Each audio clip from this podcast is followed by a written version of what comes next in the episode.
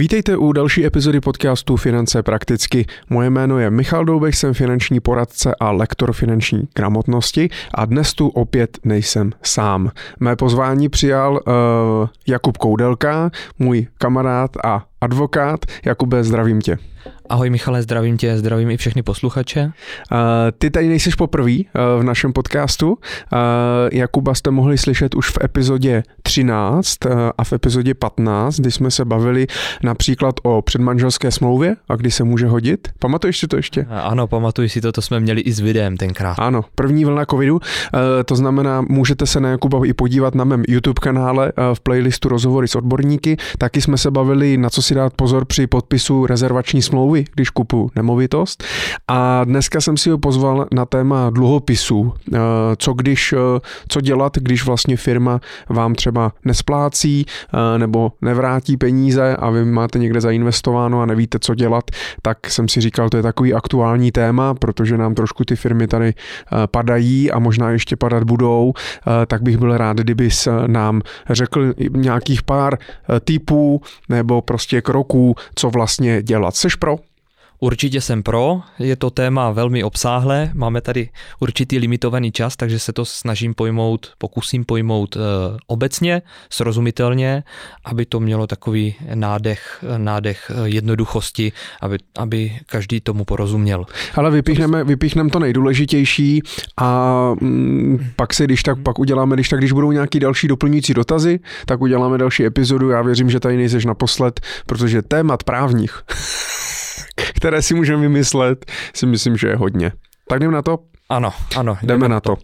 Já, my jsme si s Jakubem, nebo já jsem si připravil takové dvě, dvě, dvě hlavní oblasti, které by mě zajímaly a začal bych tím, tím nejaktuálnějším, nebo to, co vlastně ty lidi potom nejčastěji pálí. To znamená už mám nějaký dluhopis koupený. To znamená, eh, půjčil jsem nějaké firmě peníze, ona mě za to vystavila nějaký dluhopis, slíbila nějaký úrok a slíbila, že mi to za nějakou dobu vrátí. My tady nejsme od toho, aby jsme si vysvětlovali, co to je dluhopis, jak funguje a tak dále. Já si na tohle i pozvu potom finančního experta. Tebe bych se chtěl zeptat na ty právní otázky, na, tu, na ten právní pohled. A pokud už ten dluhopis já mám, vlastním nějaký dluhopis společnosti ABC SRO. A teď se stalo to, že v datu, kdy mě měli vyplatit pravidelný úrok, tak mi ho nevyplatili. Nebo v datu, kdy mi měli vrátit peníze, tak mi je nevrátili. Co je vlastně ten první krok, co bych měl v tu chvíli udělat? Ten první krok pokud už to teda někteří neudělali, když si přímo kupovali dluhopis, je podívat se do emisních podmínek. Emisní podmínky, eh, které jsou vydané ke každé dluhopisové emisi. Mm-hmm, to někdo čte, jo? No. A právě proto říkám, přečtěte si to aspoň, aspoň po té, co přestane emitent platit, tak aspoň v tu chvíli si teda přečtěte. Takže ideálně si před. Je, ideálně si je přečíst před, ano, přesně tak. Fajn. Uh, ty emisní podmínky můžou být někdy složitější, někdy jednodušší, záleží na obsahu emise, na emitentovi, na tom zda jde o emisi podlimitní nebo nadlimitní. Každopádně od těch emisních podmínek se poté odvíjí jak kdyby základní kroky pro to, jakým způsobem následně vymáhat. Vezmu to tedy obecně. Obecně se nacházíme v poměrech eh, jak kdyby soukromého práva, kde se závazky mají plnit a pokud jeden, eh, jedna z těch stran závazky neplní, tak ta druhá se může domáhat jejich splnění a to i prostřednictvím orgánu veřejné moci, kterým je soud. A možná, když začneme úplně od začátku, pravděpodobně možná ten první krok by mohl být zvednout telefon a zkusit zavolat do té firmy nebo nějakému člověku, co mi to prodal, nebo kde jsem to koupil, nějaký portál, co se děje. To bych asi...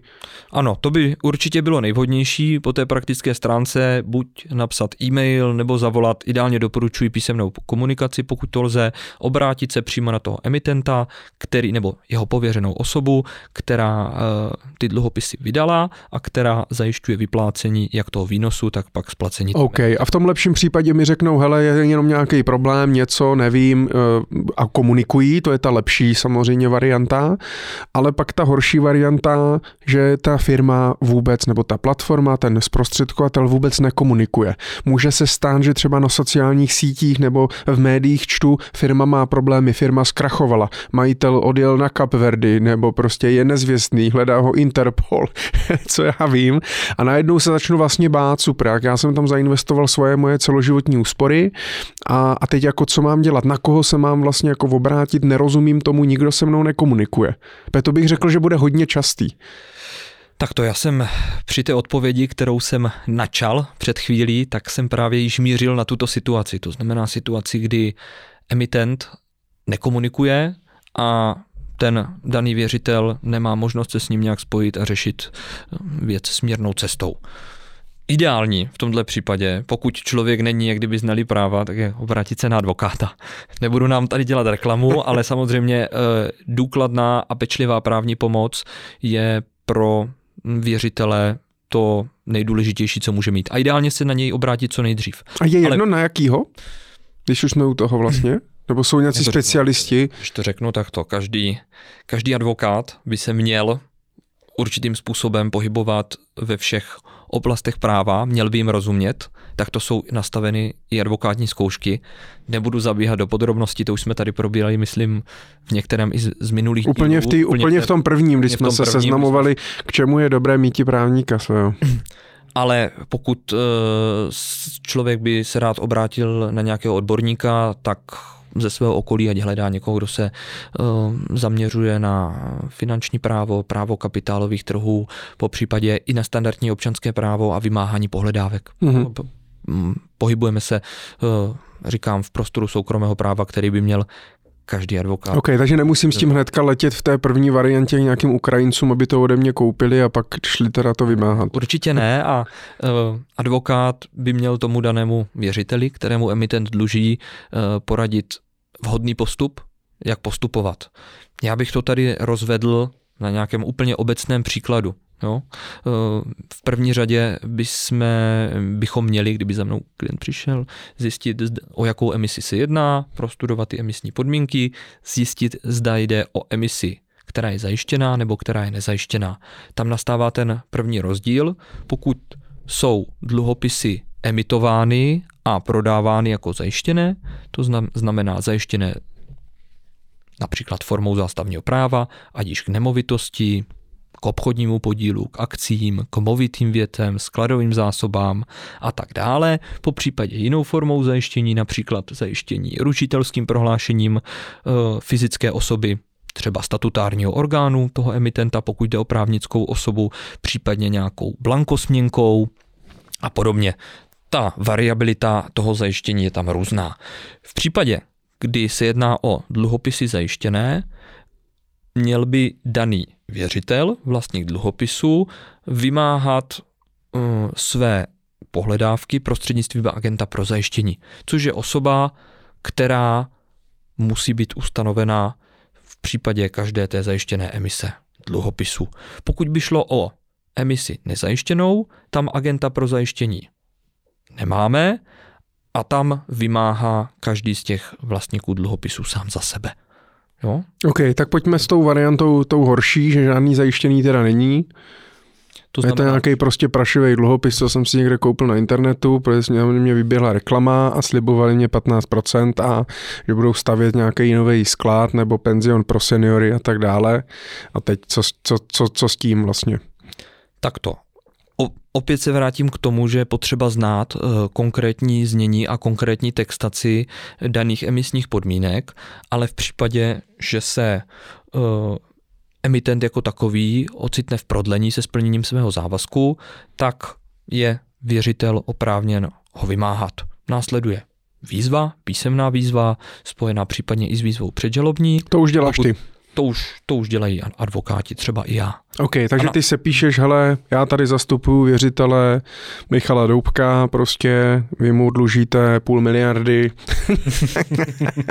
a, chceme to, a chceme to zpátky, jo? A to teda posíláte, posíláte teda na tu, na tu firmu, nebo, nebo no, komu to posíláte? Tak. do datovky, se, nebo? Posílá se to, posílá se to uh, do, může i, i poštou, doporučenou poštou. Já osobně rád používám datovou schránku, protože je levnější než pošta, je rychlejší a lépe se s ní, lépe se s ní pracuje.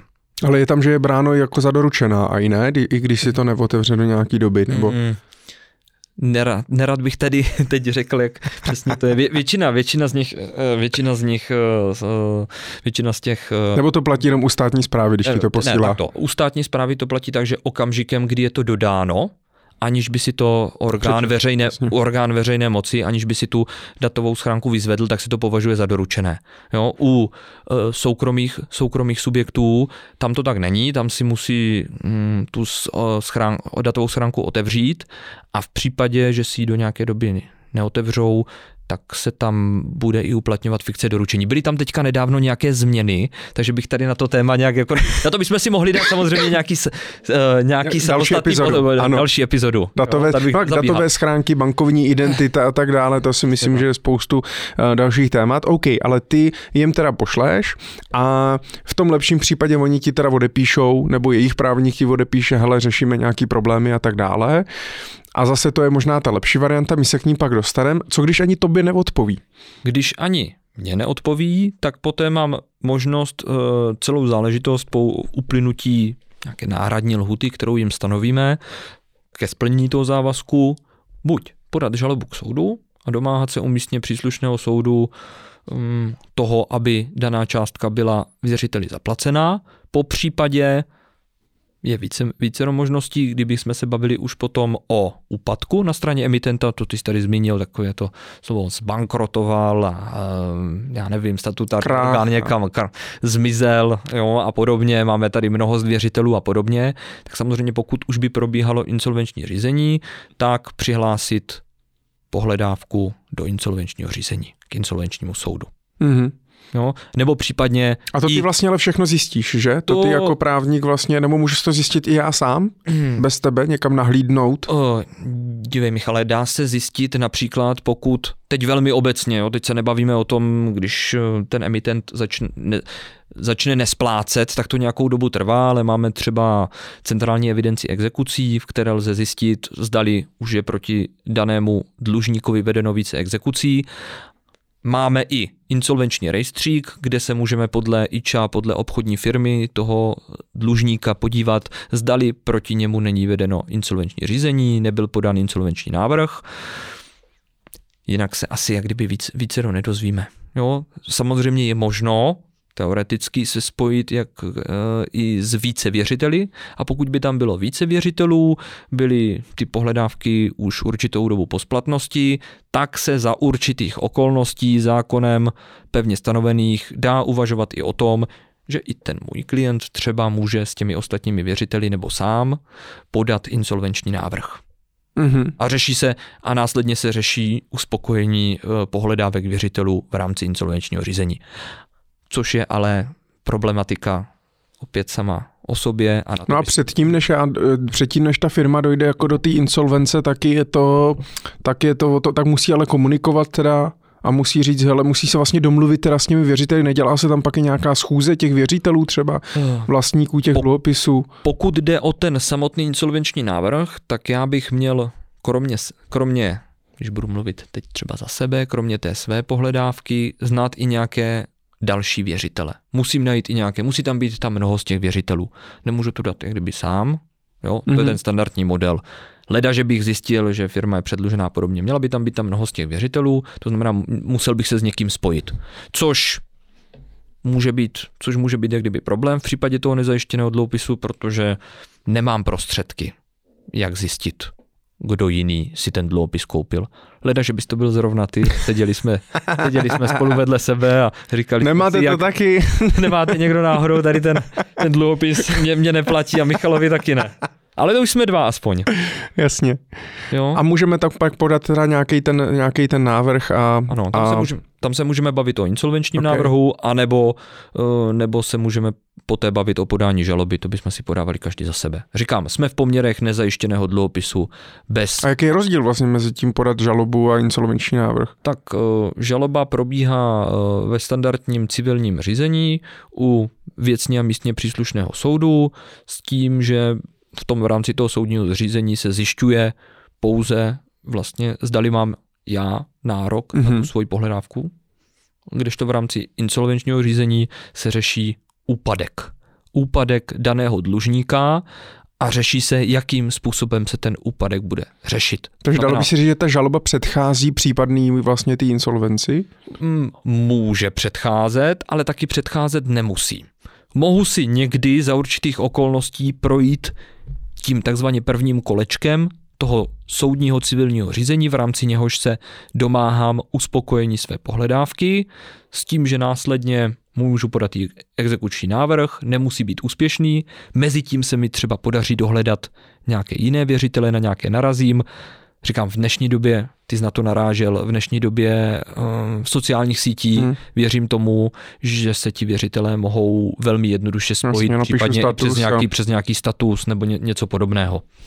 OK, OK. Uh, Možná ještě, když se vrátíme k tomu, když mě ten emitent nesplácí ty peníze, ať už úrok nebo celou částku, celou jistinu, jak dlouho mám vlastně čekat? Je to jako, že prostě hele, tři dny nic nepřišlo, jdu prostě za právníkem? Nebo uh, jak dlouho vlastně je nějaký, dá se říct, nějaká uh, hranice, prostě hele, ještě tomu dám čas, nebudu hnedka po třech dnech tady vyšilovat? Když budu teď hovořit z pohledu advokáta o potenciálních klientech, každý, má, každý klient má tu hranici jinde. Někdo je takový, že to chce řešit i hned, nenechá si líbit ani jeden den prodlení, jiný je zase takový, že pro něj, když to řeknu, měsíc nehraje roli. Ale se správně. Správně je to samozřejmě. Hned. Z pohledu, z pohledu zájmu klienta, věřitele, je samozřejmě řešit to, co nejdříve. Jo. Jo? To znamená, když to klient neřeší, nechá to nějakým způsobem vykvasit a čeká, co se stane. Dá se tak... to vůbec nějak třeba promlčet, nebo mm. jako, že najednou já, hele, jsem si nevšiml, rok mě nic neposlal.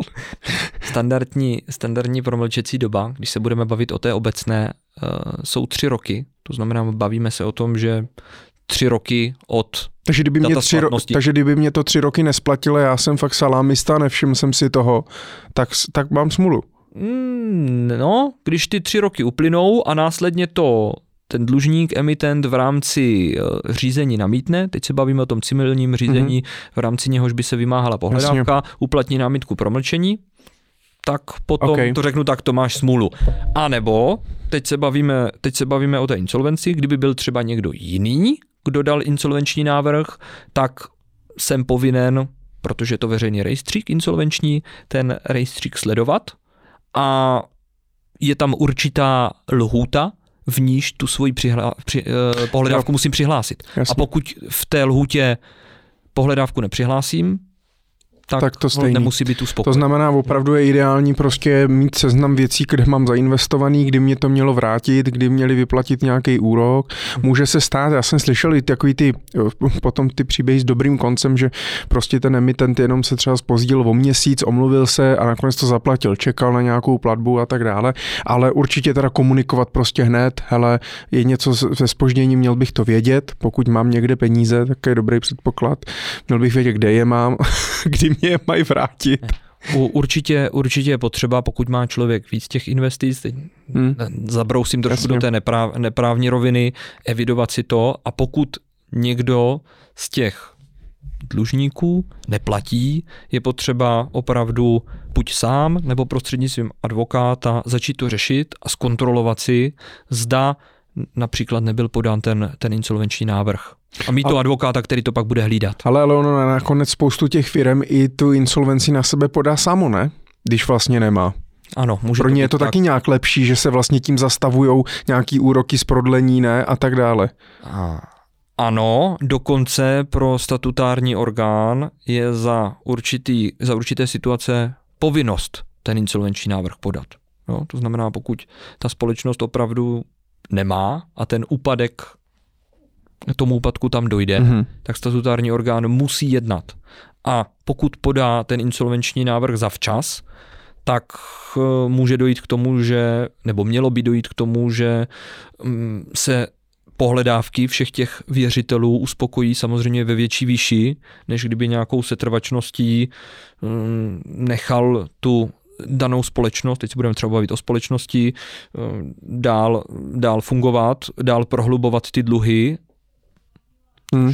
Potom vede k tomu, že ti věřitele budou méně uspokojeni. Říkám. Ale dá se říct vlastně, jakou já mám šanci, když už ta firma teda je v úpadku a jde do insolvence, jakou mám šanci, že se k těm penězům dostanu, nebo aspoň k části? Dá se to nějak říct? Dívej, Michale, nelze to říct. Možná bych se... Tak z praxe? Říkám, Máš, jako, řešil jsi už něco takového? Z praxe, pokud, pokud ta společnost nic nemá, tak nic nedostanu. Takhle to řeknu. Kde nic no, není. A ani smrt nebere. Takže tam se spíš vracíme úplně na začátek. Hmm. Říkám, to jsme se bavili, že si to nebudeme moci rozebírat. Tam je potřeba si dopředu zjistit, aspoň něco o sobě emitenta, co je to hmm. ta společnost, jak je bonitní, jak dlouho funguje na trhu. No jsme u, vlastně u té prevence, u že, jo? prevence. že pak už je samozřejmě pozdě, že, jo? že hmm. prvně bych měl zjistit vůbec, komu já půjčuju peníze a neklikat na internetu komukoliv, přečíst si emisní podmínky a tak dále. Pak je otázka, jestli ti drobní investoři, na který často tady tyhle malé firmy třeba cílí, tak eh, cílí možná schválně, že vlastně oni nemají tu gramotnost si číst výkazy a poznat, jestli ta firma je zisková, není, nemá, má a tak dále. Uh, ale uh, asi uh, má smysl minimálně nějakou tu, nebo takhle. Mm, dá se někdy nějak poznat, kdy, nebo ty bys mě řekl třeba, já za tebou přijdu, hele, tady jsem půjčil nějaký firmě a ty bys mě řekl, hele, to nemá smysl ani podávat. Máš pravdu, na to jsem v rámci, v rámci těch svých úvah úplně pozapomněl. Samozřejmě, ta první věc, pokud budeme řešit nějakou právní službu, tak se bavíme o tom, jaký bude její rozsah a kam až ji povedeme.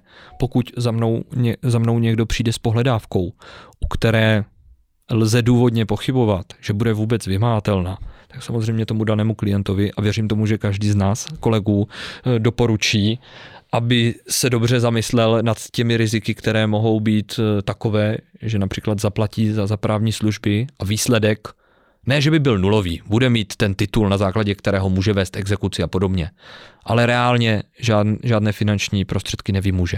A tady se bavíme nejen o nákladech na, na advokáta, na právní zastoupení, ale bavíme se zde i třeba o náklad, náklad na soudním poplatku. No, takový, což je podle druhu hm, to můžou být 4, 4 nebo 5% Což samozřejmě, když vyhraje, tak pak to platí ten, ten dlužník, ale když nevyhraje, tak to platím já.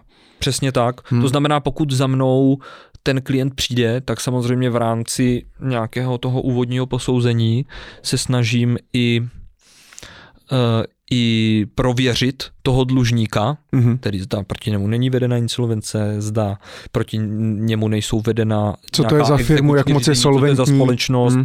jak, jak dlouho působí na trhu, zdali má eh, v, v obchodním rejstříku ve sbírce listin založeny účetní závěrky, jaké jsou ty účetní závěrky, zda je v zisku, zda je ve ztrátě. Okay. Takže když uvidíš firmu, která byla založená před rokem a půl a nemá nikde nic, nijak.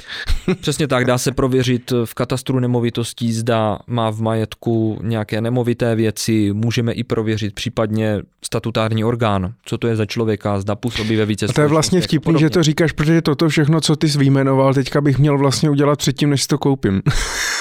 Přesně tak, přesně tak.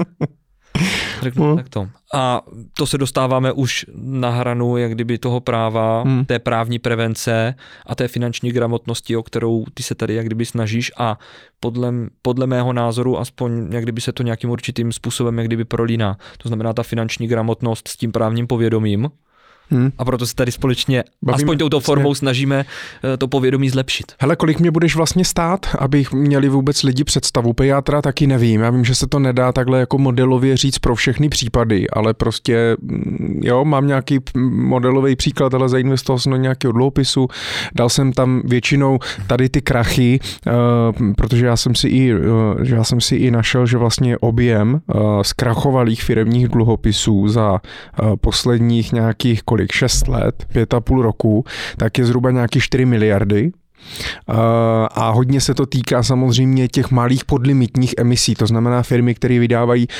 emise do jednoho milionu euro, to znamená nějakých 25 milionů, kdy nemají vlastně takovou informační povinnost, může to víceméně vydat kdokoliv, jo, ČNB to tolik neřeší, je to taková ta podprahovka, podpultovka prostě, ale samozřejmě, kde je mnohem víc rizik a tady tyhle společnosti vlastně jako často Eh, často padají. Tak mám nějakou takovouhle emisi prostě tady, jo, já nevím, budeme tady něco stavět, pak to nevyšlo, firma nekomunikuje, já v tom mám 100 tisíc. a přijdu za tebou, tak kolik vlastně jako zaplatím za nějakou tu, za nějaký to první kolo, dejme tomu, jako upomínek, žalob. Ale k tomu, těžko se mi k tomu vyjadřuje, nerad bych mluvil eh, za kolegy. No zase, tak cenová, proto mluvím tebe, o tebe, cenová, no. Myslím, že jsme se o tom bavili minule. a minule jsi mě taky moc úplně zase tak kroutil. Minule jsem se taky kroutil. Uh, tak to, dle mého názoru, Stejně tak, jak zdražuje všechno, tak zdražují, zdražují i právní služby. Ty ceny se mohou pohybovat, když to řeknu, od 2000 korun českých eh, za hodinu po 5, 6, 7 tisíc v případě, to bychom se bavili opravdu o hodně, hodně složitějších právních věcech. Jasně, ale kolik hodin vlastně na, na tom ale, jako strávíš? Záleží na tom, jako, jaká to bude emise. Tak průměr, plus průměr, minus prostě. Nevím, jo? Na, na začátku. Mě jde o to, kolik mě, když podáš nějakou tu, to, co jsi mi říkal, že podáš, jo, nebo než půjdeme k soudu a tak dále, třeba se to podaří vymoct i jenom tím prvním kolem, tak kolik za to zaplatím? Je to jako, že zaplatím za to 10 tisíc, 20 tisíc, 100 tisíc, pokud no, ma, mám pohledávku 100 tisíc a zaplatím ti 100 litrů, jenom že jim tam pošleš dopis, tak... Tak to určitě ne, tam bude záležet, říkám, nějakým rámcově se v rámci toho prvního posouzení, včetně nějaké úvodní výzvy, můžeme pohybovat, řeknu, do pěti hodin práce, mm-hmm. do deseti tisíc, mm-hmm. to tak řeknu. Okay. Může to být Může to být dvě hodiny, může to být Jasně, může to ale být plus minus plus někde plus jakoby nějaký benchmark, hmm. plus minus 10 tisíc. No ale prostě opravdu za... jako ber to hodně s rezervou, jelikož uh, ty emisní podmínky můžou být různé, můžou být různě složité, mohou být na tři stránky, mohou být na stran 50 a tam ten časový jak kdyby rozptyl je jak jo. kdyby daleko, daleko Ale předpokládám, že je dobrý vlastně vzít sebou ty dluhopisy, ty emisní podmínky, všechny papíry, potvrzení o platbě a tak dále, vzít prostě sebou, evido- mít to někde evidovaný aspoň v elektronické podobě. Co se týče těch emisních podmínek, eh, ty by měl mít emitent na svých webových stránkách. pokud ještě jedou. Pokud ještě fungují. v, tom případě, v tom případě si je velmi jednoduše najdu, najdu na internetu. A co se týče jak kdyby toho cenového posouzení, když ten klient s, nějak, s nějakou tou věcí přijde, tak samozřejmě individuálně podle té dané konkrétní věci jsem schopen mu dopředu sdělit, jak zhruba to bude časově náročné, jaké tam budou případně náklady a on a on se pot, poté sám do, rozhodne, zda do toho půjde, zda zkusí jenom předželobní výzvu, zda tam bude pouze nějaká ta předsoudní komunikace, nebo zda to potom budeme řešit i v dalších fázích například podáním žaloby či podáním insolvenčního návrhu a podobně. Ale bylo nějaký vymáhání vlastně úspěšný za ty poslední třeba pět let? Mm, Víš o něčem? Myslím... No, že věřitele dostali všechny peníze zpátky, že prostě, nebo aspoň velkou část třeba, že, že se prostě. Ta firma fakt něco měla, prodalo se to prostě a byli schopni jako umořit ty, ty věřitele? Já jsem u zrovna nějaké takové větší mediálně známé kauzy přitomen nebyl, určitým způsobem si o tom eh, zachovávám povědomí na internetu. Ale tak ty se řeší dlouho, že jo, jo? Ať už třeba, že ho řešíme třeba Arku slovenskou, která se řeší, ta dluží zhruba 19 miliard. Tady jenom vidíme, jak jako za, jak jsem říkal, za posledních pět let zhruba 4 miliardy zkrachovalých, jo, v objem a jenom Arka dluží 19. To znamená, že tam je vidět, že opravdu jsou to ty malé společnosti často, který teda mnohdy řekl bych, že půlka z těch emisí byly udělaný i jako s tím záměrem, že ty peníze prostě někam vyvedou a utečou, ale máme tady třeba Michala Míčku, že jo, eh, C2H, Pietro Filipy, Kara a tak dále, asi 800 milionů, EMTC, Tomáše Barty zhruba 1,8 miliardy, to znamená, jsou nějaký, ty se asi budou ale táhnout, že jo, to jako, tam těch věřitelů taky je tisíce, to... Čím více věřitelů, tím je insolvenční řízení, hlavně i pod administrativní stránce daleko složitější hmm. a to i časově. Tam se to táhne a říkám, je otázkou v každém tom daném insolvenčním řízení, co zůstalo mm, dlužníkovi za majetek. Ale teoreticky nemuseli zvládnout jenom třeba to cash flow a ty firmy v tom majetku nebo nějaký nemovitosti můžou mít a je to jenom o tom si jako počkat a třeba část jako dostanu. Ale u těch malých Spíš jako jsi slyšel z vlastně o někom, jo, ale tady zkrachovala firma, ale všichni dostali prachy. Tak stop. To pokud se budeme bavit, zkrachovala a dostali všichni prachy, tím myslím 100% z toho, co měli dostat, tak o tom jsem hodně dlouho neslyšel. Jo. Můžeme si bavit o nějakém poměrném uspokojení, Jasně. Mm, což bývá z pravidla u, u mm, u nějakých reorganizací, že ano, teď ta Arka měla povolenou reorganizaci. A nebo si, zud třeba. Si, možná si pamatuješ, i snad Saska byla svého času, Saska hmm. byla v insolvenci, to jsme byli teda ještě možná tak na, základ, no. možná tak na základní škole. A vlastně, dál. Ale teoreticky vlastně zůd, protože mám pocit, že vlastně tehdy Milan Polák, já nevím, jestli s Natlandem nebo s někým to vlastně nějak koupili a, a teďka nějak jako funguje, ale vlastně už jsem, už jsem si, je fakt, že už jsem si nečet pak, jestli vlastně splatili ty původní věřitele, oh. nebo jim jenom nějak třeba mm, re, re, restrukturalizovali ten dluh a domluvili se s nima. Oh, v rámci toho reorganizačního plánu bývá i nějakým způsobem navrženo, jakým způsobem se ten dlužník vypořádá s těmi uh, svými současnými věřiteli. Jasně. A mm, bývá to i tak, že třeba věřitelé poté odsouhlasí, že například budou uspokojeni do 60-70%, protože je to pro ně výhodnější, aby společnost dále pokračovala, uhradila jim alespoň nějakou část toho dluhu,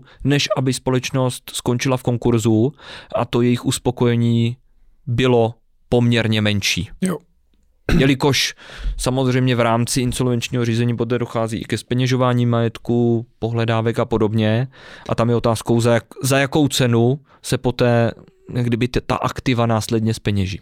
No je to smutný, ale vlastně přemýšlím, že opravdu tady, zvlášť u těch malých firm a po těch podlimitních emisí a tak dále, tak eh, je vlastně opravdu stěžejní si udělat tu due diligence, tu, ten audit na tom začátku, než si to vlastně vůbec koupím, protože ve chvíli, kdyby ta, kdy ta firma se dostane prostě do problémů, uh, tak je velmi malá pravděpodobnost, že z toho prostě něco dostanu. Ano, a já si myslím, že v tuto chvíli navážeme i na ty i na ty naše předchozí díly, zvlášť na ten díl s těmi rezervačními smlouvami, kde jsme opět mluvili o té prevenci. No ta prevence hmm to je základ. Úplně ve všem. A, z, a, i v té práv, a platí to hmm. i v hmm. té právní oblasti. Pokud si koupím dluhopis, u kterého nemám zjištěno, zda je zajištěn, jakým způsobem je zajištěn. Ale pokud, ten, pokud jako... je tak těžký to vymoc, stojí to pak další peníze, další náklady. Proto bych taky, že jo, pokud já tam mám spoustu těch emisí, opravdu je cílený na ty babičky a ne, nebo prostě mladí lidi a tak dále, prostě pojďte tady s náma investovat, my vám dáme obrovský úrok, v bance máte prd, tak oni tam dají těch 50-100 tisíc, pro ně je to ale 80% třeba z jejich rezerv a tak dále. Často mají, si koupí jenom ten jeden dluhopis. A teď si vezmu, že prostě oni mě dluží 100 tisíc, uh, tobě zaplatím pak ze vším všudy třeba 20 a měl bych z toho dostat 30, tak vlastně mm, ta prevence je vlastně vůbec do toho možná ani nejít. No, přesně tak. Ne, nerad, bych, nerad bych eh, křivdil jakémukoliv, jak kdyby z těch emitentů, ty dle mého ty záměry eh, ve většině jsou uh, jak by to řekl, poctivé a podobně, ale samozřejmě se to nemusí potkat s tím daným podnikatelským záměrem, protože každý podnikatelský záměr skýtá, skýtá určité riziko, některé menší, některé větší, od hmm. podnikání taky je. A když podnikat, daný podnikatelský záměr nevíde, ať už je to z jakéhokoliv důvodu, tak samozřejmě poté je otázkou, kde ten daný dlužník, hmm. emitent, hmm. vezme na to, aby zaplatil nejen to, co vybral, ale vlastně i, i ten výnos navíc, který průběžně, který standardně kdyby průběžně platí. OK, OK. No zaplať pámu, že máme Google, často prostě stačí jenom vygooglit si název té společnosti a většinou tam hnedka nějaký média nebo na právě díky těm sociálním sítím se dostaneme třeba k těm dalším věřitelům. Takže když bychom to měli zhrnout, tak prostě hele, když neplatí, nekomunikuje něco, nedostal jsem peníze zpět, okamžitě zvednout zadek, začít řešit, prostě zavolat do té firmy nebo tam, kde jsem to koupil, pokud nekomunikují, nebo něco, eh, najít si prostě advokáta, eh, a eh, udělat nějaký takový to prostě tu první analýzu, to první kolo, domluvit se s ním, prostě vzít mu všechny papíry, má to smysl řešit, nemá smysl řešit, zkontrolovat solventnost prostě toho emitenta a tak dále a, a pak se prostě uvidí. Ano, Michale, pěkně si to zhrnul. Za mne není co dodat. Potom o těch eh, daných konkrétních krocích v každém individuálním případě se advokát eh, s klientem dohodne. OK. Začali jsme samozřejmě tím, když už je to v prdeli. Ale pojďme teda, že eh, já třeba o tom teprve uvažuju. Nebo za mnou někdo přijde nějaký prodejce dluhopisů nebo nějaká firma nebo známý, hele, mám tady skvělý dluhopis, garantujeme 10%, 15%, inflaci plus 5% a tak dále, bla, bla, bla. A teď vlastně já si teda dělám nějakou tu, budu se snažit dělat nějakou tu analýzu, ale můžou se třeba ti lidi po našem podcastu zeptat, hele, a ten váš dluhopis je zajištěný nebo nezajištěný? Protože já vím, že Jakub Koudelka říkal, že nezajištěný dluhopis je pěkně k ničemu. ne. ale ne, to jsem samozřejmě, ber to, berme, to, no. berme, to, berme to s nadsázkou, ale o, OK, zeptám se, je zajištěný, nezajištěný a teď on řekne, no jasně, my to máme zajištěný, to zajišťuje náš holding a, a ten vlastní tamto a my máme tam tu firmu, to je zajištěný. A to často jako to je zajištěný, může být ve velkých uvozovkách. Tak můžeš nám vysvětlit, protože ty tady některý ty typy zajištění o nich mluvil a bude mezi nima podle mě dost jako podstatný, podstatný rozdíl. Ano, Michale, vracíme se, a je to dobře, že se vracíme na začátek vlastně k té prevenci. V rámci té prevence, v rámci toho due diligence je samozřejmě potřeba, pokud se bavíme o dluhopisu zajištěném, tak si i ověřit, jaké to zajištění je. Jak jeho formou, tak i případnou hodnotou, eh, jeho realizovatelností a i případně si zhodnotit, jaký výtěžek z toho zajištění bude, eh, pokud ho budeme realizovat, pokud ten emitent dlužník nebude splácet. Za mne, tak jak jsme se možná jsme se tady o tom bavili, možná jsme se nebavili. Nejvhodnější zajištění. Ale pojďme možná od konce, to nejhorší možný. Ale tak to takhle nelze, tak to takhle, začneme. Není žádný.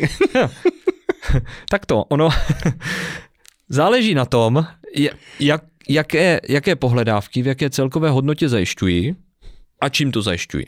Jednak ta forma a druhá ta hodnota. Mm-hmm. Začneme od toho nejlepšího. Za mne zajištění zástavním právem k nějaké hodnotné věci. Mm-hmm. Ideálně takový ten, takový ten konzervativní způsob zajištění nemovité věci. Nemovité věci, ideálně i oceněné nějakým znaleckým posudkem, aby ten, aby ten, kdo si ten dluhopis kupuje, viděl, dívejte, za, oni nabízí dluhopisy, jsou zajištěny zástavním právem k nemovité věci, tam má Ale takovou... to, to slovní spojení zástavním právem je podle mě strašně důležitý, protože spoustu emitentů jsem se potkal, tyto dluhopisy my máme zajištěné nemovitostmi ale mají jenom, že nějaká jiná ceřinka nebo ten holding prostě vlastní nějaký baráky. No, tam a tím se, se to snaží potom, prodat. Tam se to potom samozřejmě můžeme bavit, že může být e, zajištěna ta emise, respektive závazky z té emise, zástavním právem ne, ne, nemovité věci, ale i k jiným věcem, ať již movitým, například mm-hmm. to můžou být třeba nějaké skladové zásoby, e, nějaké stroje, zařízení a podobně. Nemusí to být taky špatné zajištění, jelikož pokud se k takovýmto věcem zřizuje zastavní právo, můžeme ho zapsat do rejstříku zástav, taky to má určité účinky. Eh, samozřejmě takové věci podléhají určité zkáze, stejně jak nemovitosti, ale samozřejmě u těch, u těch movitých věcí to může být. Ta A potkáváš se s tím, že, že vlastně ti emitenti jsou ochotní vlastně potkávám se s tím. Dělám, jo. agent, dělám i agenta pro zajištění pro některé emise a vždy záleží teda na tom konkrétním emitentovi, jaké to zajištění si zvolí, ale setkávám se i s emisemi, které jsou zajištěny zástavním právem k nemovitosti. A může to pro mě automaticky znamenat, že když je někdo ochotný tu zástavu tam dát, takže prostě e, není hajzlík? Eh, záleží na tom, jak teda ta zástava je hodnotná, to se k tomu vrátíme, ale samozřejmě pokud někdo svoji emisi zajišťuje hodnotnou věcí a zajišťuje ji zástavním právem, které se zapisuje do katastru nemovitostí, každý si ho může ověřit, každý se může podívat do výpisu z listu vlastnictví. Určitě těm upisovatelům dluhopisů budoucím dává určitou garanci, že to myslí vážně hmm. a že mhm. to opravdu bude splácet, protože ho to Jasně. reálně bude bolet. No a jak to pak funguje vlastně v té praxi, když teda nesplácí a dostane když se do potíží? V té praxi, kdy, když nesplácí, tak máme pro tu danou emisi ustanoveného agenta pro zajištění, který mm, vlastně zastupuje všechny vlastníky dluhopisů. A ty se jim pak ozveš? Protože jak já mám vědět, že jsi zrovna ty agent, když nečtu emisní podmínky? Musíš si přečíst emisní podmínky. emisní podmínky je to napsáno jednak v emisních podmínkách a jednak se i zveřejňuje smlouva s agentem. No já se musím ozvat teda tobě, když se dostane do nějaký problému?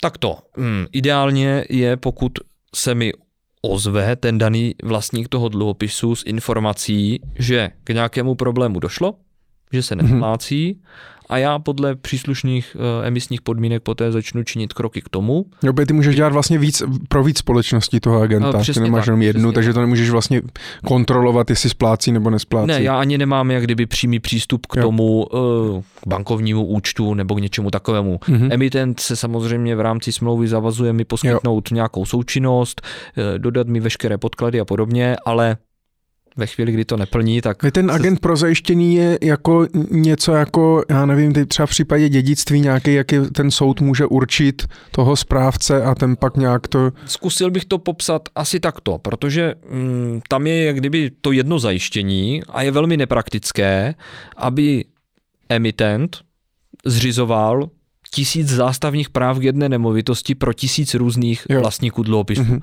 To je prakticky nerealizovatelné. Mm-hmm. Proto máme jednu osobu, která, eh, která hm, zajišťuje a hájí zájmy těch jednotlivých vlastníků vůči tomu emitentovi. Ve prospěch této osoby, toho agenta pro zajištění, se zřizuje například i to zástavní právo. Mm. To znamená, zástavní právo je zřízeno uh, na jméno agenta pro zajištění, ale ve prospěch vlastníků dluhopisů. Mm-hmm. Takže ten agent pro zajištění má funkci takovou, že uh, svým jménem vymáhá vymáhá ty pohledávky. Takže i když vlastně ten emitent tě platí, mm-hmm. tak seš ty ten hodnej a jdeš vlastně jako v uvozovkách proti ním. Mm, přesně tak. Jo. Přesně tak. A to tak, mus, okay. to tak musí být, protože mm-hmm. uh, ta role toho agenta je taková, aby potom hájil zájmy vlastníků těch dluhopisů v souhledu s emisními podmínkami a činil kroky k tomu, aby se aby se ty jejich eh, pohledávky vymohly. A on tě platí po celou dobu té emise, nebo jednorázově na začátku, nebo jenom když se něco děje, nebo? To záleží na tom, jak si to daný agent s emitentem ujednají. Jo takhle, to je ještě jako variabilní. A nejčastější? Těžko říct. Všichni to, když si najdeš tak nějakou... Nám něco, tak to je to, nějakou, co nevím vůbec, tak, tak buď, buď to může prozrať. být jednorázově, nebo to může být podle úkonů, nebo to může být jednorázově při, jak by to řekl, započetí té emise, jo. nebo to může být nějakou částkou za každý měsíc trvání té emise. A je to náklad velký pro tu firmu třeba? Jakože si může říct, hele, to je prostě, abych musel mít toho agenta a to mě prodraží ty zdroje, tak se na to úplně vyprdnu na nějaké zajištění? To si musí každý ten emitent zhodnotit sám, zdali se mu to vyplatí nebo nikoli.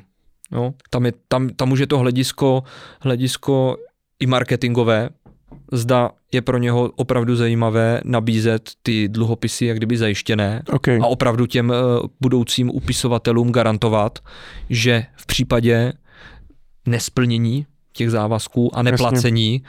tam to zajištění budou mít. Ale a za jak dlouho já se, když tam jsou ty baráky a ty, tak předpokládám, že vždycky se řeší nějaká komunikace, proč máš, nemáš, proč nemáš, proč nezaplatil, no. ale když, se, když zjistíš, hele, prostě nemám, konec, hotovo, tak ty jdeš, ty, ty jdeš prodat ty baráky, za jak, za jak dlouho jako já se dostanu k těm penězům, když teda je tam ta zástava, mám tu výhodu toho zajištění. Tak to obecně obecně při vymáhání jakékoliv pohledávky bohužel to trvá. I když tam je ta prostě zástava, i když, i když prostě tam zástava. je prostě... Ta zástava dává garanci, že někdy něco na bude. konci dne tam něco bude a je to Jasně. zajištěné. Ale nedává garanci, že to bude rychle. Jo. Bavíme se o tom, že je potřeba svolat schůzi vlastníků dluhopisů, která agentovi dá určité pokyny, jak vymáhat, jakými prostředky a podobně, mm-hmm. protože tam určitá variabilita a ten agent má samozřejmě nějakou složku toho uvážení, ale rozhodné pro něho je, třeba pro mě, co chtějí ti vlastníci dluhopisu. Jo. No ale to je strašně důležitá informace, protože já si můžu říct, hele, je to zajištěný nemovitost má, já to, oni to prodají a budu to mít rychle, tak já tam můžu dát víc peněz. To znamená, můžu tam, prostě nemusím dodržovat tu diverzifikaci, dám do každé firmy, půjčím jenom maximálně 5% svého majetku, hele, tady je to zajištěný, dám tam 40 a pak můžu být překvapený, že tři roky čekám, eh, než se dostanu k prachům. Říkám, to se hmm. bavíme o jakémkoliv soudním vymáhání v poměrech civilního řízení není. A to je daný čím? I jako, může, může, jako je to daný i třeba jako rychlostí souzů, nebo celým naším systémem právním, nebo je, je, je to všude tak je na to světě? Dáno, je to dáno procesními postupy, co všechno se musí udělat. V rámci tady těch zajištěných, eh, zajištěných dluhopisů to samozřejmě jsou navíc i ty i ty schůze vlastníků dluhopisů, které je potřeba nějakým způsobem zorganizovat, předem svolat. Mm-hmm. Možno je dělat samozřejmě i online dneska, nebo nějak, nějaké, nějakou formou per rolam a podobně. Vždy záleží na daném emitentovi a konkrétních emisních podmínkách. No a poté se bavíme už o té sou, soudní fázi, případně toho vymáhání, kde je to dáno rychlostí soudu a množstvím soudního nápadu. Jasně. Hele a e, když teda ta emise je zajištěná, tak ten agent je tam vždycky? Musí tam být. Musí vždycky. být? A pokud, e, pokud se jim nelíbí vlastníkům dluhopisu, tak ho mohou za určitých podmínek vyměnit. A já tím pádem pak ale nepotřebuju teda svého právníka, který bude komunikovat s tím agentem. Už to zvládnu sám? Určitě bych doporučil v každém případě Míti svého a právníka. právníka, advokáta. Už jenom z toho titulu, že se podívá do těch emisních podmínek, že si emisní podmínky pročte, porozumí jim, zjistí, kdo je tím agentem. A co když to budeš, co když to budeš ty? Asi jsi můj třeba, a ty budeš můj právník a budeš zároveň agent, tak to je v pasti. No to není v pasti, tak to v tom případě spolu normálně komunikujeme, jo. že se obrací, obracíš se na, jo. na mne ty stejně z pozice vlastníka vlastně, dluhopisu jo. a stejně zastupuješ určitou, vlastně, určitou žádostí, kterou je potřeba řešit. Hele, ale OK, když ten, ten agent musí být vždycky, tak když mi někdo prodává, protože už jsem se setkal, hele, prodává mě někdo dluhopis a říká, hele, my tam máme agenta na, na zajištění, takže to je v pohodě. Tak to vlastně jako vůbec nic neznamená, protože já musím vědět, čím je to zajištěný. To, že tam je agent, to mě vlastně vůbec nic neřekne. Přesně tak, agent musí být u každé zajištěné, u každé zajištěné emise a je to pouze Super. Říkám, osoba, která plní jak kdyby určité Jasně. povinnosti v rámci toho procesu, toho vymáhání. Ale to, že tam jsem já, tak jako, Akti- to je no. jako, to je, jak by řekli, dívejte, máte tam, máme tam agenta pro zajištění a když to nezaplatíme, tak to zaplatí agent. tak takhle to, tak takhle to rozhodně není. No tak ono to marketingově často to tak může vyznít právě. No. Ano, tak no, takhle je. to není. OK, OK, to znamená, ta nejlepší byla zástava k něčemu, k nemovité, movité věci. Eh, co dál, protože třeba eh, skupina Arka byla známa z těch 19 miliard, 15,5 miliard bylo na směnkách vlastně. Bylo tam nějaký zajištění směnkou. Smě- zajištění směnkou je lepší než zajištění žádné, ale záleží na tom, kdo směnku podepsal a jak je ta daná osoba jak kdyby bonitní. Ať už ten výstavce směnky, anebo případně aval. Standardně to bývá prezentováno, že je to zajímavé tím, že to podepisuje nějaká fyzická osoba, mm-hmm. která se jak kdyby za ty závazky zaručí svým majetkem. A je to něco podobného, je teda jako ručitelský prohlášení? Když bych byl, když bych se opravdu jak kdyby oprostil od, od, ano. od, od, od nějakých, tak ten princip je, vel, je, je podobný. Jo. Řeknu to takto. Jasně. Z pohledu marketingu vůči jak kdyby těm mm, budoucím upisovatelům je to o tom, že prezentují dluhopis jako zajištěný a zajištěný tím, že za ty Jasně, závazky někdo ručí, prostě ručí. ručí fyzická Jasně, osoba. Takže je to jenom nějaký nějak... prostě jiný. J... Do toho vztahu vstupuje jiný subjekt, jo. který s svým, mé, svým jménem a hlavně svým majetkem ručí za to, že se ty závazky splní. OK, ale pokud to teda podepisuje fyzická osoba, která ale ve skutečnosti má prd, tak je to taky takový jako marketingově líbivý, že teda můžu si říct, ale majitel fakt tomu věří, no ale když na něj, takže by bylo jako pak je i dobrý vlastně si prověřit třeba i toho majitele, jestli není třeba v exekuci Přesný. nebo jestli nemá nějaký problémy, protože jinak vlastně ta podepsaná směnka nebo to ručitelské prohlášení je prostě papír.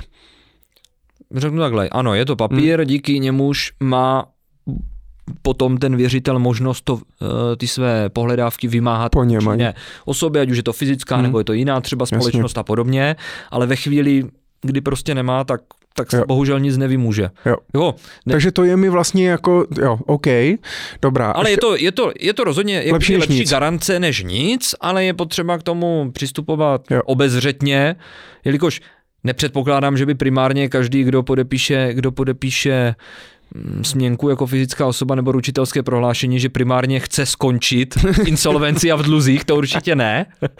Je tam ta garance, že někdo tam dává ten svůj jo. krk, i, i, že to neskončí tak, že třeba společnost prostě převede nebo ji dá do insolvence a tím Jasně. to pro něj skončí. Jasně. Hm. OK, co, jaký máme další možnosti zajištění? S tím se můžeme No. potkat. Tak uh, mohli bychom teoreticky uvažovat o nějaké, uh, o nějaké formě, formě, zmiňoval si předtím notářského zápisu. Teoreticky si dokážu představit, že by se dal takový notářský zápis sepsat třeba k tomu ručitelskému prohlášení. K těm Jako nějaká přímá vykonovatelnost? Přímá, přímá vykonatelnost. V čem to pomůže? Pomůže to, Že neobej, obejdu že vlastně obejdeme nějaký... vlastně to soudní řízení. No, Mhm. to, to celé přeskočíme. Jdu rovnou po něm. Přesně tak. Ale říkám, mm, já osobně jsem eh, se nesetkal s emisí, kde by, kde by ten notářský zápis s přímou vykonatelností byl. Musel bych to prodiskutovat s, s příslušným notářem, za jakých podmínek by byl jak kdyby schopen to sepsat. Mhm. Ale obecně, kdybychom se bavili jako v rovině, já půjčuji tobě a chci to mít co nejlépe zajištěno, tak bych chtěl zástavu na nemovitosti a ideálně i sepsání toho notářského zápisu, aby v případě, kdyby neplatil, mohl rovnou vymáhat v exekučním řízení bez nutnosti absolvovat to mnoha měsícové až, Jo. až několika leté eh, kolečko soudního To už musí teda vymáhání. tomu člověk hodně věřit, tomu svému projektu. Přesně tak. Ale i dává to určitou prostě punc nějaký vlastně té kvality nebo prostě toho, že to myslím, že to myslím vážně. Určitě. Hm. To dává smysl, no. OK, ale já si myslím, že jsme probrali, nebo napadá tě ještě něco, co bys chtěl, co bys chtěl zmínit? Já, samozřejmě my jsme se o tom mohli bavit pět hodin, jo, to bychom mohli dělat seriál o tom, ale spíš jsem chtěl dát nějaký základní věci, když neplatí, co dělat, jak vypadá ten proces, dát si pozor, zajištění, nezajištění, super informace s tím agentem, jo, že když někdo marketuje, prostě má to agenta, tak to vlastně vůbec nic neznamená, ale že záleží vlastně, co ten agent vlastně teda jako zajišťuje, jaká tam je, jaký, to, jaký typ tý, toho zajištění uh, tam je. Je ještě něco, co bys jenom vypíchl tady v tomhle tématu? Michale, asi ne. Eh, Probrali jsme toho tady dosti z té, vlastně z těch dvou témat, který, které si, si mě nabídl a o kterých si mě požádal, abychom se bavili. Asi závěrem znovu to zopakuji. Budu to opakovat všem pořád dokola. Prevence, prevence, prevence, zjišťovat si, co kupují, jak kupují, kdo, mi- kdo mi to nabízí, mm. za jakých podmínek mi to nabízí a co, co mne čeká, když, když, nebude, když nebude platit. Hm? No, ta prevence je strašně strašně důležitá, no. Dát si prostě, a když tomu nerozumím, tak vlastně do toho vůbec neinvestovat. Přesně tak. A já si myslím, a znova navážu, že v duchu té prevence se tady uh, line plno těch tvých různých podcastů. Od toho začínáme, že od té finanční gramotnosti, od toho, jak plánovat, kam investovat a jsme zpátky u toho. Hmm. Pokud chci něco plánovat, chci někam investovat, musím se bavit o tom, do čeho investuji a co od toho čekávám. Jaké to má rizika a co, co mne čeká, pokud se investice nepovede.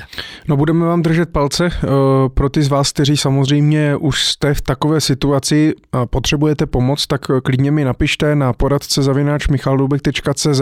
Já vás rád odkážu, ať už na Jakuba nebo na někoho jiného, kdo vám prostě pomůžu vám vyřešit, nějak řešit tu situaci. Pokud máte třeba nějaký známý a tak dále, často se na mě obrací mladí lidé, že jejich rodiče něco koupili někde, byl u nich kamarád, on něco někde u kávy podepsal v hospodě a tak dále, teď se nesplácí. Často třeba i u té Arky to byl problém, že ta Arka měla spoustu ceřinek vlastně a každá vydávala vlastně svoje nějaké emise takže člověk má nějaký dluhopis a on vůbec neví, co to je a pak když více zagooglíš a tak dále, tak zjistí, že to spadalo pod tu skupinu a tak dále. A Já si myslím, že zrovna jenom navážu, vlastně, že ta Arka půjčovala, půjčovala na nějakou smlouvu s nějakou blankosměnkou, že Hmm. to snad ani nebyly, nevylučuji, že možná nějaké eh, emise Hmm. dluhopisů byly, ale mm, vím, že tam bylo právě hodně nějakých smluv o zápůjčce, nějaké blankosměnky a No je potřeba si hlavně uvědomit, že prostě půjčuju nějaký firmě, nějakému SROčku nebo nějaký akciovce na něco, že se jim podaří něco a to je prostě obrovský riziko. To je- důvod, proč ty banky si to tak hlídají a dělají si prostě šílenou analýzu audit a samozřejmě eh, to může být i taky, pokud třeba ta společnost nemá žádnou bankovní, bankovní úvěr nebo bankovní záruku nebo něco, kde už ta banka udělala tu analýzu za mě v uvozovkách a půjčuje si jenom na dluhopisy tak to je taky tak jako... No, když jsme se bavili jenom úplně poslední, odskočím, když jsme se bavili o tom zajištění, tak samozřejmě se můžeme bavit i o bankovní záruce samozřejmě, mm. což je v případě těch větších emisí mm já nevím, dělali různé společnosti, já nevím, Rohlík měl velkou emisi a podobně, jo, tak tam hmm. se můžeme bavit samozřejmě i o bankovní záruce, což je velmi, jako velmi dobré zajištění, jo, to No, Já bank... jsem se nechal unést trošku tím, tou tendencí těmi malý, malé firmy, malé emise a podobně, Jasně. ale jsou tady samozřejmě velké dluhopisové emise uh, s prospektem schváleným Českou národní bankou, které můžou mít i i zajištění třeba ve formě bankovní záruky. Jo, to znamená, aby jsme se tady... Prospekt České národní banky, to je taky na další, jako na samostatnou epizodu. Uh, samozřejmě potom ty velký, ale ono to nemusí být, jo, to, že ty velké společnosti se obchodují třeba na burze a tak dále, tak mají výhodu v tom, že musí zveřejňovat vlastně všechny informace. Uh, to znamená, že jsem schopný si to nějak zanalizovat, zatímco ty malé společnosti nemusí vůbec nic. A často jsou to prostě i účelově založený nějaký SPVčka, prostě rok, dva schválně nic nezveřejňují a tak dále, tak to je úplně špatně. Ale to já proberu potom někdy v budoucnu s kolegou z toho finančního pohledu, když se budeme právě bavit uh, o tom, jak vůbec třeba ty dluhopisy hledat nebo jak je analyzovat na co si dát pozor. Uh, Jakube, děkuji moc, díky moc, že jsi udělal čas a že si nás trošku uh, nachytřil a já se budu těšit zase někdy příště u dalšího tématu. Uh, Michale, moc děkuji za pozvání, bylo mi ctí a budu se těšit třeba příště. No a vy, pokud máte jakýkoliv téma eh, na Jakuba a na mě, co byste chtěli z nějakého z toho, nevím, něco jste řešili někdy, nebo doufám, že nebudete třeba nikdy řešit, ale chtěli byste vědět, jak to funguje a podobně, zase můžete mi napsat na poradce zavináč michaldoubek.cz. Eh, já se s Jakubem určitě nevidím a neslyším naposled a můžeme si napsat nějaký témata, které vás zajímají. Já si i do budoucna chci zvát eh, odborníky z různých oborů, aby to nebylo jenom one man show o mně, protože já určitě nemám patent na rozum a chci, aby to mělo nějakou kvalitu. Takže budu rád moc za sdílení, děkuji moc a ať se daří.